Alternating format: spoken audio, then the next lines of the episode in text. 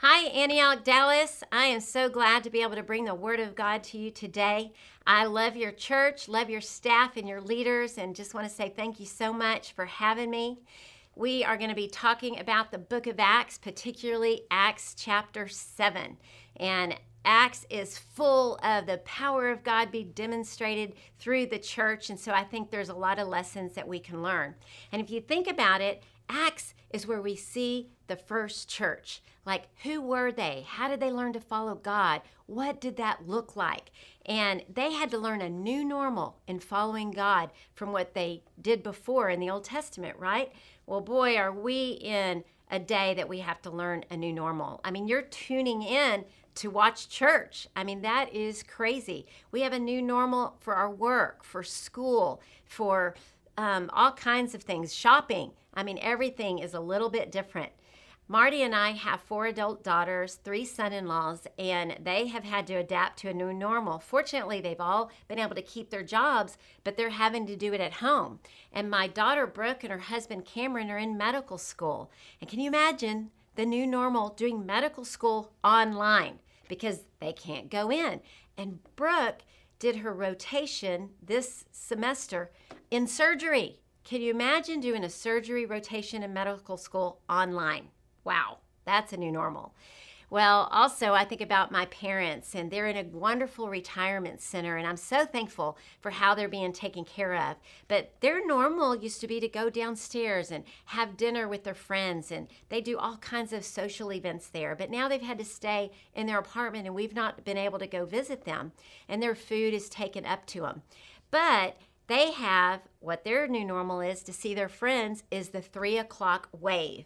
And what they do is they come out of their apartment at three o'clock, and all their neighbors do, and they wave to them, and that's the three o'clock wave. Well, they got a little bored with that, and so they got creative. And because the men couldn't get their haircuts and the women hadn't got their hair colored or whatever they wanted, they decided that they would have the three o'clock bad hair day wave.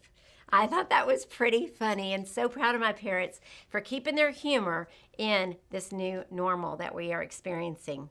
Well, we are going to look at Acts chapter 7, and it's an amazing book to study the church of our living God. I mean, they are new in finding out how do we follow Jesus? How do we form community? How do we do church and take care of each other's needs? And the power of God is displayed in miracles and signs and wonders, and it is an amazing book to study. And we're going to particularly be looking at Acts chapter 7. It's the longest chapter in the book of Acts, but it's where a very significant event took place. It's where we meet the first Christian martyr, Stephen. And so we're going to look at the life of Stephen today. As a bit of a background, the book of Acts shows us that, again, the church was on fire. They are loving each other, they are meeting house to house, they're sharing with those that are in need, they're experiencing signs and wonders.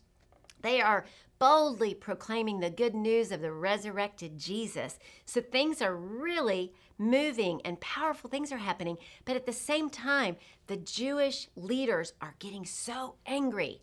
They're so angry with them that we see in Acts chapter 5, verse 40, that the Sanhedrin, the leaders of the Jewish people, called in the apostles. And the scripture tells us that they flogged them and ordered them not to speak in the name of Jesus anymore. Can you imagine? They're experiencing such life in Jesus personally and as a congregation and as a community, but the religious leaders are really trying to put pressure on them and say, don't speak boldly about this. Well, this is where we meet Stephen. And the first time we meet him, we see that he was one of the seven chosen to be a deacon. And a deacon or a deaconess are servants in the house of God, and they served the widows and the poor people in the congregation. And I like to say a good saying is to make sure that your servant's towel is bigger than your platform or bigger than your ego. Let's all make sure that we have a servant's towel on. And we see that in the life of Stephen, that he had a good reputation and he served the people. And we will see that Stephen had magnificent moments, but they were decided in the mundane. So it might have been mundane to serve the widows or to serve the poor, but it was the preparation for the miraculous that was displayed through his life. Well, we can be guilty sometimes of wanting to love big experiences, insta famous. The bigger, the better, the more popular. And we, we think that is what we want in life. And the culture really permeates that. But I want to propose that faithfulness is always better than fireworks. The day to day is not usually flashy, but faithfulness produces results that last. I had the honor of hearing a man many years ago by the name of Dr. Rochunga Pudaite. And I heard him share about his life, and it just riveted me. And when I think about faithfulness, I often go back to this man's life story. What happened with him is in the early 1900s, the tribe that he came from was called the Hmar people. And the Hmar people were among the worst headhunters in the entire world. In fact, they had killed over 500 tea plantation owners. So they were very, very much to be feared. Well, during this time in the early 1900s, there was a missionary by the name of Roberts. He was only 22 years old and he went over to India. And shortly after he arrived, he got a message from the chief of the Hmar people. Somehow, this chief had heard something about God and he sent word to this missionary and said, Will you come teach me and the people about God? Well, Roberts had to get permission from the military at the time to get permission to go to that village. And they said, We don't think you should go. We think it's a trick and they'll hurt you. But armed with nothing but his New Testament and a pass for five days, he went to the Hmar people. He shared the power of the gospel, and there were many who loved hearing the stories of Jesus. And one particular man was Dr. Pudaite's dad and he spent all the time that he could out into the wee night hours listening to the stories of Jesus, learning how to ask God to forgive him, to come into his life, learning about the Holy Spirit, and he learned how to pray. And after those five days, many of the people in the village came to know Christ, but Roberts had to leave. Well, Dr. Pudaite's father continued to tell people about the stories of Jesus. And then he also got a vision and he thought, if I can send my son to this village a couple of mountains away to this school that I heard there were Christian missionaries teaching English, then my son can learn the English language, learn how to write, and he can translate the Bible in our native language. And so he sent Dr. Pudaite two mountains away to go to that school. And Dr. Pudaite, as a young boy, did that. And then he came over to the U.S. and went to college, all the while during those years translating the New Testament into their native language. Well, it took many years, but finally, Dr. Pudaite finished that New Testament in his native language, was able to get the money, take the Bible back, and when he distributed it, his dad had won tens of thousands of people to Christ in villages all around that area. Not only that, Dr. Pudaite started a ministry of Bible distribution, and to date, he has distributed a hundred million Bibles over the last 40 years. Isn't that incredible? Magnificent. But boy, did it happen in the mundane, just day to day, day to day, year by year. But look at the results. What's interesting about the story is Roberts never knew what happened. He often wondered over 20 years that he never heard word was those two years in India worth it? Did anything come to pass about sharing the gospel in that village for five days? He never knew. But Dr. Pudaite 20 years later, found Roberts and was able to share with him the vast fruit that came out of those faithful five days in the two years he was in India. Isn't that incredible? Faithfulness is so much more powerful than the fireworks. I bet you haven't even heard of Dr. Pudaite. It was before Facebook or Instagram and um, many of the platforms that we communicate things today. But I think that we need to be careful or we will begin to believe that unless something is seen by man, it's not important. I think some of the most important, lasting, fruitful things are the things that are happening in the secret places. Well, Stephen began with faithfulness in the mundane, serving food to widows. Chapter 6 and 7 tells us as Stephen grew, it describes him with words like he was full of the Holy Spirit and wisdom. He was full of faith. Grace and power were on him. He performed great wonders and signs among the people. And we also know that he preached the word of God boldly because it was while he was preaching that the synagogue leaders again were angered about this preaching of the gospel. They began to argue with Stephen, but the word of God tells us that they could not compete with the spirit that was coming out of Stephen and that wisdom. But that made them so angry. And so they got some men to come against Stephen and to lie about him and say that he was blaspheming God and Moses, the law, and the temple. Basically, they accused him of blaspheming anything that he could possibly blaspheme. And so that angered the Sanhedrin again. So he was pulled again before the Sanhedrin. And this is the same Sanhedrin that had crucified Jesus just those many months before. And so we knew that they were capable of killing Stephen. But Stephen went in before them boldly still. If you can imagine the scene, here's Stephen by himself amongst this huge crowd, the Sanhedrin. And the Sanhedrin is said to be a Jewish council. It could be from 21 to 71 people. So we know that it was a large crowd of Jewish people that were angry at him.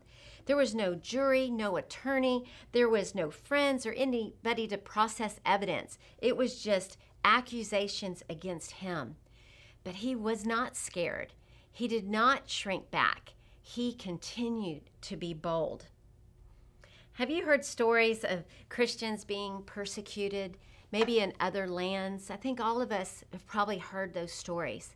And maybe you're like me, where I've often contemplated since I came to Jesus God, would I be able to stand and be bold in the midst of this kind of persecution? When I first came to follow Jesus in my early 20s in college. Laura Seibert and I were really good friends, and we used to read from Foxe's Book of Martyrs. I don't know if you've heard of that book, but it's an amazing collection of stories of martyrdom across the Western world from the early days, from like the 1500s. I want to share one story that I remember, and I went back and read it again. It's a story of Latimer and Dr. Ridley. They were each imprisoned in the Tower of London for eight years prior to their execution for their faith. The prison guards there would continually harass them and mistreat them. But as they were there, they just began to grow more in love with Jesus, and more love was being distributed through them to the people, and very gracious people would know about them. And again, after those eight years, it was time for them to really go to the stakes for their faith. And they were asked, Do you want to denounce Christ and live? And they said, No, we will not do that. And so the historians say that the woman that came, the keeper's wife, came and fed them their last meal. And she was weeping as she served it to them because she had witnessed their love and their testimony and their intimacy they had with God and how much it was so gracious against uh, for the other people there. And he says, um, Latimer says this to her Though my breakfast in the morning will be somewhat sharp and painful, yet I, I am sure my supper in the evening will be most pleasant and sweet. The next morning, they were marched to the stakes to be burned. And it was noted among the historians that Dr. Ridley was like walking quickly, almost with a skip in his step, and was almost joyful. And Latimer had to step it up to keep up with his friend. They got to the stake and they kissed it and they embraced each other and they prayed and they worshiped for a few moments. And again, the person came to them and said, Will you renounce your faith in this Jesus and his teachings and live? Well, Dr. Ridley said to Latimer, Do you want to answer them or do you want me? And he stepped up and he said, So long as there is breath in my body, I will never deny my Lord Jesus and his known truths. God's will be done in our lives. And they were martyred together in that space. It's so hard to imagine that kind of faith and perseverance. But Laura and I would read these stories because we were new in following Jesus and we just wanted to know God, can you do something in us that we would be able to stand boldly in faithfulness to you no matter what happens? The scripture has much to say about this. Matthew 10:33 says, "Whoever denies me before men, I also will deny him before my Father who is in heaven." Revelations 2:10 says, "Be faithful unto death, and I will give you the crown of life." 2 Timothy 3:12 says, "All those who live godly shall suffer persecution." None of us hopefully will have to endure what happened to Dr. Ridley and Latimer, but all of us deal with conflict or opposition and even persecution at times. There are times in all of our lives where we have to make the choice of obedience to Jesus or an easier route. And the Bible warns us that some kind of persecution will come as we follow Jesus. And are we ready? In recent years, it's become increasingly less popular to express our faith. Whether it's at schools, in our jobs, online, the temptation is to shrink back, to be quiet, to not speak about the things of God or what God says about things. I lead Unbound, our anti trafficking, human trafficking organization, and we are obviously faith based through the church, and we are living for Jesus and, and going out and stopping human trafficking and rescuing those that are caught in this. And, and we are just delighted that God would choose us to do that. But other organizations or government agencies sometimes have been pushing against us because we're faith based. And one organization came to one of our offices who does incredible work. They served 150 victims of human trafficking last year. They're incredible in what they're doing. All of our teams are so amazing. But this organization came and they said, We really didn't want to work with you guys, but we looked around and thought they're doing the best work. And so we had to overcome that you guys are Christians. Can you imagine? And it just kind of illustrates the climate out there doesn't celebrate the followers of Jesus, but we have to be faithful and continue to do it. Acts 6, verse 15 says, All who were sitting in the Sanhedrin looked at Stephen, and they saw that his face was shining like the face of an angel. Clearly, Stephen was touched by God significantly. They could see it. You would think that would soften them, but it didn't. So he begins his defense in chapter 7. And like I said, it is the longest chapter, 60 verses, which just shows us that Stephen was ready to give a defense for the gospel. And we need to be ready also. Verse 1 the high priest asked Stephen, Are these charges true? He could have said yes, no, said something short, but he didn't all that word, all that passion, all that love for God. I mean, he just started and it came out boldly because he was so entrenched in his love and his dedication and his faithfulness to Jesus. He is ready to give a defense, and it was a powerful one. His answers explode with the Word of God. So many quotes from the Old Testament. It just comes out of him. Obviously, he didn't have any notes, but it was so entrenched in the fabric of who he was, and so it came out. We should all be prepared to defend what we believe from the Word of God. 1 Timothy 3:15 tells us, "But in your hearts revere Christ as Lord. Always be ready to give an answer to anyone who asks you to give a reason for the hope that is within you. That hope is an earnest expectation of the goodness of God, and that we need to do this with gentleness and respect. Don't forget that part with gentleness and respect. The New Living Translation says it this way And if someone asks about your Christian hope, always be ready to explain it. So simple. Peter is admonishing the people in that day to be ready to give a defense for the gospel that was within them. The people were being pros- persecuted, and he was saying, Be ready to tell people and explain in reverence and honor and respect about the truths of the gospel. And we need to be ready to do the same.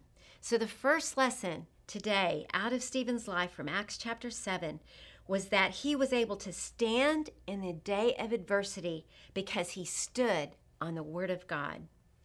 The Word was deeply in him, and so it poured out of him when the test came. And it's obvious that Stephen walked with God every day, that he studied the scriptures, which take time, but they were in there so that it could come out of him. He was putting it in his heart. I like to say, have a set time and a set place with set tools to spend time with God. And here at Antioch, we really try to encourage everyone to develop your own personal walk with Jesus. We find a lot of comfort in the body and with the fellowship of believers in our small group communities. They are to sharpen us, iron that sharpens iron. But we won't always have our brothers and sisters around us, but you will always have Jesus and the Holy Spirit. So when you can set a set time, like I have first thing in the morning, I want to get up early before the rush of the day and the things that I need to do and have that set time to spend with God so that nothing gets interrupted. You may not be a morning person, it may be the evening, but I have that set time in the morning. And then I say a set place. I have a chair that I like to sit in, my set room. I have a beautiful window to look out in. It's a great place. But I didn't always have a beautiful space. But whatever you go to every day, it becomes your holy place and you will love it. It will become sacred. That set time in that set place. And then having the set tools. So for me, I have my Bible, I have a way to listen to worship, I have my journal so I can journal prayers. And you might say, okay, why do we have to worship? We don't have to. But the reason it's so important is because we're body, soul, and spirit, and our soul are emotions, and God made us that way. And when we worship God, and I put my music on as loud as it'll go, put them on earpods so I don't wake up everybody. But when I worship God, it just declares the bigness of God, and my problems and stresses really start getting a lot smaller when I exalt God. And so that worship just brings us in the presence of God. And then I read His Word and I just read it and then I stop and I say, God, what are you speaking to me? What do I obey? What can I share with other people? And then I journal my prayers over my family and the things that I'm praying about. So that is an important thing. Have a set time, set place, and set tools because that's what Stephen did. He put that word of God in him. He was abiding in God and he was able to stand in the day of adversity. And so when things become repeatable, it will become enjoyable. So as you give yourself to that set time, set place, and set tools, you will find that it will be your sacred place. And I can now say, doing it for 37 years, that this is the most enjoyable part of my day. Well, putting the Word of God is fire inside of our belly that'll help us stand. But it's also warfare for us because things come against us. Like when fear would come against me about the kids, like I would be afraid something's going to happen. I'm like, I'm just being bombarded that something terrible can happen. I would go to the Word of God. And one of my favorite was Isaiah 65 23. And it says, I did not labor in vain or bear children for sudden destruction. And I would say, God, I did not bear children for sudden destruction. God, you made them for destiny. You made them for purpose. God, your plans for them are good. And I would use the word of God that would speak truth over that fear so I can get out of it. Or if fear would come in at night, I bet everyone, probably at some time or another, when you go and you lay down at bed, sometimes you can be bombarded with fear and it'll try to steal our sleep. In Psalms 4 8, it says, In peace I will both lie down and sleep, for you alone, O Lord, make me dwell in safety. So the Word of God is what is so important for us to put in, and it is what will combat the things that are coming against us. And Stephen was a great example of that. And just like Jesus, what did Jesus do when the tempt- tempter came? He used the Word of God. So, what is deeply embedded in us is what will come out of us in the time of trial. So put the Word of God in, put prayer time and intimacy with God, and you will be able to get through any challenge. Well, in the next 53 verses of Acts chapter 7, Stephen gives a brief history of God's dealings with Israel. He starts out respectfully by saying, Brothers and fathers, listen to me. And then he answers the charges of blaspheming God and Moses and the temple and the law. And he gives a very historical account from the Word of God from the Old Testament that they were familiar with. The call of Abraham and his promises of land and people, the Abrahamic covenant. He goes through the patriarchs Abraham, Isaac, and Jacob. He follows the incredible story of Joseph and how God used him to save Israel. And then he turns to show how Israel, the Jewish leaders, have always been stubborn and rejected God's messengers and his message. And then he goes on to say in verse 51 You stiff necked people, your hearts and ears are still uncircumcised. You are just like your ancestors. You always resist the Holy Spirit. Was there ever a prophet your ancestors did not persecute? So he was bold. I just look at this and I'm like, wow, God, it just puts the fear of God in me because I, I look at those accusations that he's coming against them and I'm like, am I stubborn? Are there times when I'm stubborn when God's trying to get my attention? Or where have I allowed my heart to be hardened? Because we can do that, right? We can let our own heart, even walking with God, get hardened. You know, even when I'm convicted of sin, am I sensitive to the Holy Spirit? Do I allow Him to convict me of sin or, or do I treat it like a gnat? And what I mean by that is, have you ever been outside and you know those little gnats are kind of bothersome, and you just kind of you just kind of wave them away, right? You don't just go after them like you would a snake. I mean, if it was a snake, you'd be like grabbing your hoe and going, "I'm going after this, right, to kill it." But a gnat, we just kind of do that.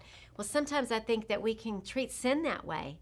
We're, we know we're doing wrong. We know we're disobeying the word of God, but we're like, ah, grace of God, grace of God. And we just don't really let that fear of God that makes us hate evil come into our lives so we can live the way God wants us to.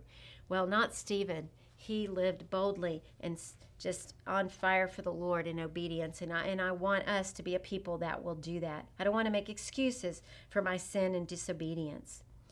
Well, Stephen was so clear on what he believed, and he was so clear on being able to communicate it without fear of the consequences. Such a powerful lesson. In verse 54, when the members of the Sanhedrin heard his defense, they were furious. And the word of God says that he gnashed his teeth at him. I'm like, that is pretty fierce. I mean, like, you know, what does that look like? It's crazy. They were so mad at him. So, what was Stephen's, what did he do when he saw that anger and that vengeful attitude towards him? Stephen looked up to heaven. He wasn't even looking at their anger. He wasn't moved by their accusation. He looked up to the heavens. And it is amazing because it says he was full of the Spirit. He looked up to heaven and he saw the glory of God and Jesus standing at the right hand of God. And then he says, Look, I see heaven open and the Son of Man standing at the right hand of God. And at this, the scriptures say they covered their ears and they yelled at the top of their voices. They rushed at him and dragged him out of the city to be stoned. Stephen's sermon enraged this Jewish audience. They were so upset. They did not get convicted or repent from they're hearing the word of God. They were so angry at him. But Stephen is not moved by them. What a lesson to not be moved by all the voices in the world, but to have our eyes on Jesus, the author and perfecter of our faith, to be so in tune with Him that we're not moved by the fear and the anger and the anxiety in this world. Stephen is not moved by them. His focus is on Jesus and on heaven, and his hope was anchored in God alone. Stephen had already believed in Jesus. He already believed that Jesus was sitting at the right hand of God, but God allowed him to be pierced into the heavens and actually see it. His faith became his sight. Stephen's attention, again, was not on the anger and the clamor of this world, but on Jesus. So, my second point, if you're taking notes, is don't be moved by the clamor of this world. Be moved by God alone. And that is going to take discipline. That's going to take abiding in God. That's going to take us reshifting when we feel that anxiety and go, God, I'm going to dial into you and be focused on you. What do you want me to do? How do you want me to respond in this day of anxiety? Because my eyes are on him, like Stephen. And Stephen did not look to that crowd because there was no answer in that crowd for him. He doesn't even let it change his countenance dictate his emotions, or orchestrate his response. Sure, it was loud and they hated him, but he is not moved by them. His peace is intact, his gaze is on Jesus, and he is resolute. A huge lesson for us. Our world is hurting. There is so much turmoil and pain, injustice and chaos. And there's steps to be taken for us to have conversations and to bring healing and drastic changes that need to happen in our society. Absolutely. But we will only keep our peace as we abide in Jesus. Interesting as you look at verse 56, so many times we are told in the scriptures that Jesus is sitting at the right hand of God. But in this passage, when Stephen is literally being stoned, martyred, being killed, the scriptures say that Jesus was standing at the right hand of God.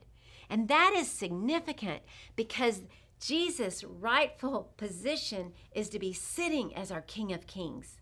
But even in the olden days, when the knights were out at war and they came in from a valiant battle, sometimes the king would stand up as those knights were coming in. It was a way to show honor for what they have sacrificed for him, the king, and his kingdom. And I believe that Jesus was standing up to honor the sacrifice of Stephen. It's just amazing. And then Stephen's final words a prayer of forgiveness for his attackers, echoing the words of Jesus on the cross. Verse 59 says, While they were stoning him, Stephen prayed, Lord Jesus, receive my spirit. Then he fell on his knees and cried out, Lord, do not hold this sin against him. And when he said this, he fell asleep. What a magnificent moment! Bold, resolute, declare of truth standing in the midst of persecution and dying in honor to Jesus. How did he do that? How did he forgive when they were absolutely killing him in that moment? What he lived, what he preached about, and what he practiced is what came out of him in the trial of his faith. We have to practice the art of forgiveness now. We have to let go of offenses, or we could never walk in the footsteps of Stephen when those big trials of life come. And we won't be able to walk in the Spirit if we're not walking in the Spirit right now. I don't know what everyone's going through, what betrayals you've experienced, or persecution, what pain has been inflicted, or even repetitive systemic pain and injustice you have suffered. Many people have experienced very, very difficult, difficult things. But I do know that forgiveness does not exonerate the perpetrator, it does not justify their behavior, but forgiveness is a gift from God for us to be free. And we can do it because Jesus paid the ultimate price for us to be forgiven so that we can forgive others as well. And I want to be like Jesus. I want to be like Stephen. I want to forgive and not hold a grudge against my brother or my sister.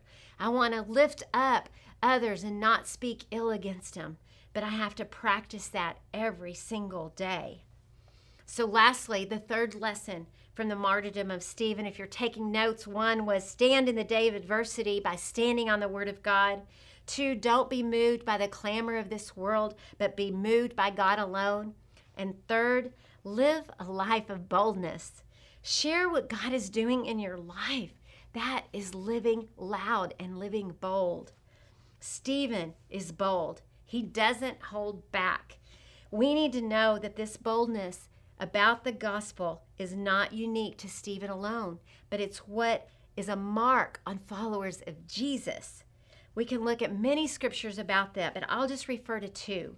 Acts 4 1 through 3, it says, See, the disciples were boldly proclaiming in Jesus the resurrection of the dead.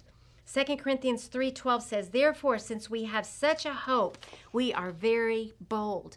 Boldness comes from Jesus. It's not a personality, it's what God is doing in us that will come out. The Greek word bold means candor in the face of opposition. Can we give a candid, clear, compassionate, and compelling witness to our sins being forgiven in Jesus and how we've experienced it personally? Such boldness to proclaim his faith. The resolve of Stephen was immovable in the face of opposition, and this boldness was given to him by the same Holy Spirit that is inside you and me. There was a young Rwandan man in the 1980s, and he was forced into a confrontation with his tribe, and they said, Denounce this Jesus, or you will die right here on the spot and he would not renounce Jesus, and he was martyred.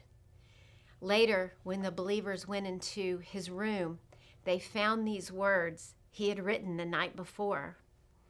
Such powerful, compelling words that still motivate me today. And I want to leave you with these words let them just wash over you and let God build into us, the church of the living God, a boldness that we will proclaim the good news of the gospel and not shrink back in these hours. Listen to his words that have inspired me for many years. I am a part of the fellowship of the unashamed. The die has been cast. I have stepped over the line. The decision has been made. I am a disciple of His and I won't look back. Let up or slow down, back away or be still. My past is redeemed. My present makes sense. My future is secure. I'm done and finished with low living, sight walking, small planning, smooth knees, colorless dreams, tamed visions, mundane talking, cheap living, and dwarfed goals. I no longer need preeminence, prosperity, position, promotions, or popularity.